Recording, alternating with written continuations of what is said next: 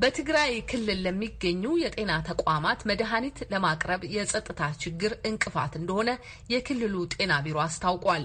የቢሮውን የመድኃኒት ክፍል አስተባባሪ አቶ ገብረ እግዚአብሔር ገብረ ጊዮርጊስን ያነጋገራቸው መቀሌ የሚገኘው ዘጋቢያችን ሙልጌታ ጽባህ ሲሆን በኢንተርኔት መቋረጥ ምክንያት ሙልጌታ ዘገባውን የሚያስደምጠን በስልክ መስመራችን ላይ ተገኝቶ ነው። ሙልጌታ እንግዲህ ከሁለት ወራት ቆይታ በኋላ ዘገባ ልታሰማን ስለመጣ እንኳን ደህና መጣህ እንላለን።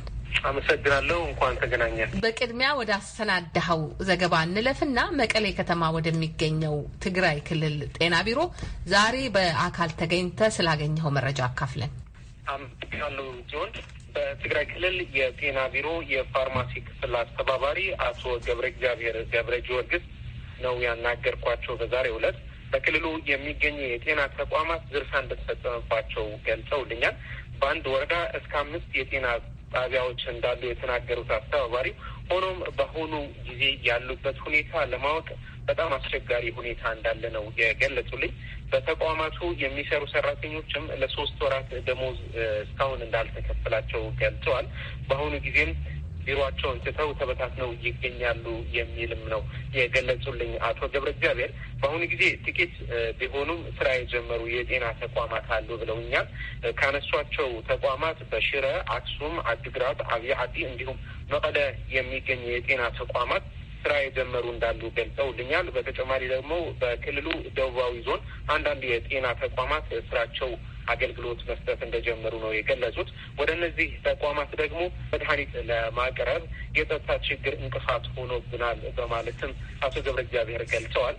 መድኃኒት ለማድረስ ሲሆን በጤና ተቋማቱ ላይ ደግሞ ሌሎችም ስራ የጀመሩ ይሁን ያልጀመሩ ተቋማት የአሰሳ ለማካሄድ እንዲሁም ለማቅረብ የጸጥታ ችግሩ እጅግ አስቸጋሪ እንደሆነ ነው የገለጹት። የጤና ሚኒስቴር ጤና ተቋማቱ በነጻ መድኃኒት እንዲወስዱ አመቻችተዋል ብለዋል። ሆኖም ግን የተቋማቱ ተሽከርካሪዎችም ስለተዘረፉ መድኃኒት ለማምጣት የሚቸገሩበት ሁኔታ እንዳለ ነው የገለጹት።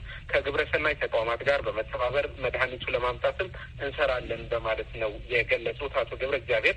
በቀጣይ ግን ህብረተሰቡ መድኃኒት ማግኘት ስላለበት የጸጥታ ችግሩ በአስቸኳይ ቢፈታ እንዲሁም ደግሞ የጤና ተቋማት ሰራተኞች ደሞዝ ቢከፈላቸውና ወደ ስራቸው እንዲመለሱ ቢደረግ አፋጣኝ እንዲፈታ ቢሰራ የሚል አስተያየት ነው የሰጡን።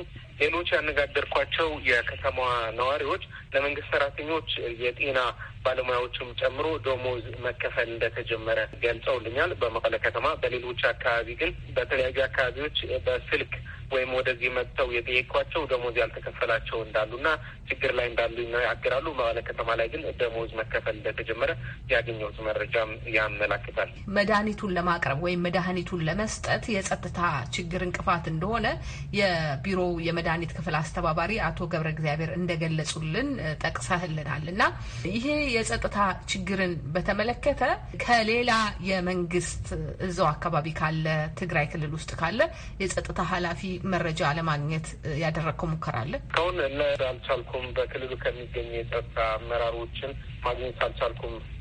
በክልሉ ያለውን የጸጥታ ችግር ለመፍታት ምን እየተሰራ እንደሆነ የፌዴራል መንግስት በበኩሉ በትግራይ ክልል ውጊያዎች የሉም በማለት የተኩስ ልውውጦች ብቻ እንዳሉ ነው እየገለጸ የሚገኘው በመገናኛ ብዙኃንም እንዲሁም የአሜሪካ ድምፅ መዘገባችን ይታወቃል። ሙልጌታ እንግዲህ ካገኘው አይቀር አንተ የመቀሌ ከተማ ነዋሪ እንደመሆንህ በአሁኑ ሰዓት በከተማዋ ያለውን ሁኔታ ብትገልጽልን። ለምሳሌ የውሃ፣ የመብራት፣ የስልክ፣ የትራንስፖርት አገልግሎቶች አሉ? የመንግስትና የግል ድርጅቶችስ ስራ ጀምረዋል? እስቲ አጠር አድርገህ የመቀሌ ከተማን ሁኔታ ንገረን። በመቀሌ ከተማ የመብራት፣ የስልክ እንዲሁም የውሃ አገልግሎቶች አሉ። በአሁኑ ጊዜ የፌዴራል መከላከያ ሰራዊት መቀሌ ከመቆጣጠሩ በፊት በተወሰነ ጊዜ ነበረ። ከገቡ በኋላ ደግሞ ለሁለት ሳምንት አካባቢ የሚሆን ጠፍቶ ነበር። እነዚህ አገልግሎቶች የውሃ፣ የመብራት እንዲሁም የስልክ አገልግሎቶች ከሁለት ሳምንት በኋላ ተመልሶ መጥቷል።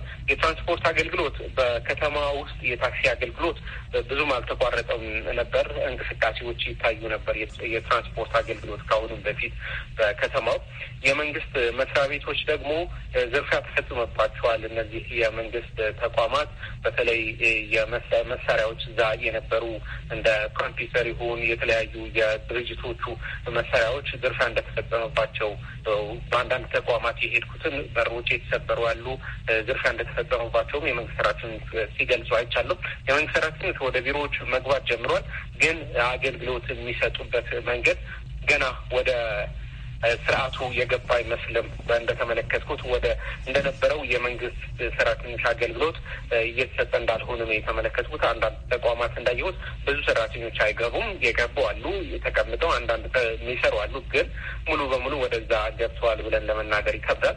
የግል ተቋማት በተለይ አገልግሎት ሰጪዎች እንደነም ሆቴል፣ ካፌ ወይም ሱቆች፣ ትናንሽ ሱቆች በየሰፈሩ የሚገኙ ለምግብ የሚውል አገልግሎት የሚሰጡ ሱቆች የተከፈቱ አሉ። ሆቴሎችም ተከፍቷል።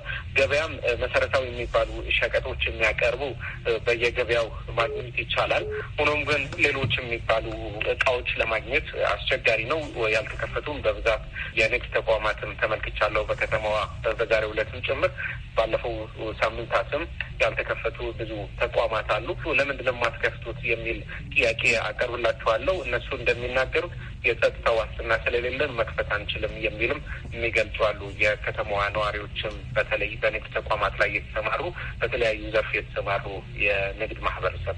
ሙልጌታ እንግዲህ እናመሰግናለን። በመቀሌ ከተማ ያለውን እይታህን ስላጋራህን። እንግዲህ ከዚህ በኋላ ደግሞ ነዋሪዎችን አነጋግረህ የሚመለከታቸውን አካላትም አነጋግረህ መረጃዎችን እንደምታደርሰን ተስፋ እናደርጋለን። መልካም ምሽት። አመሰግናለሁ።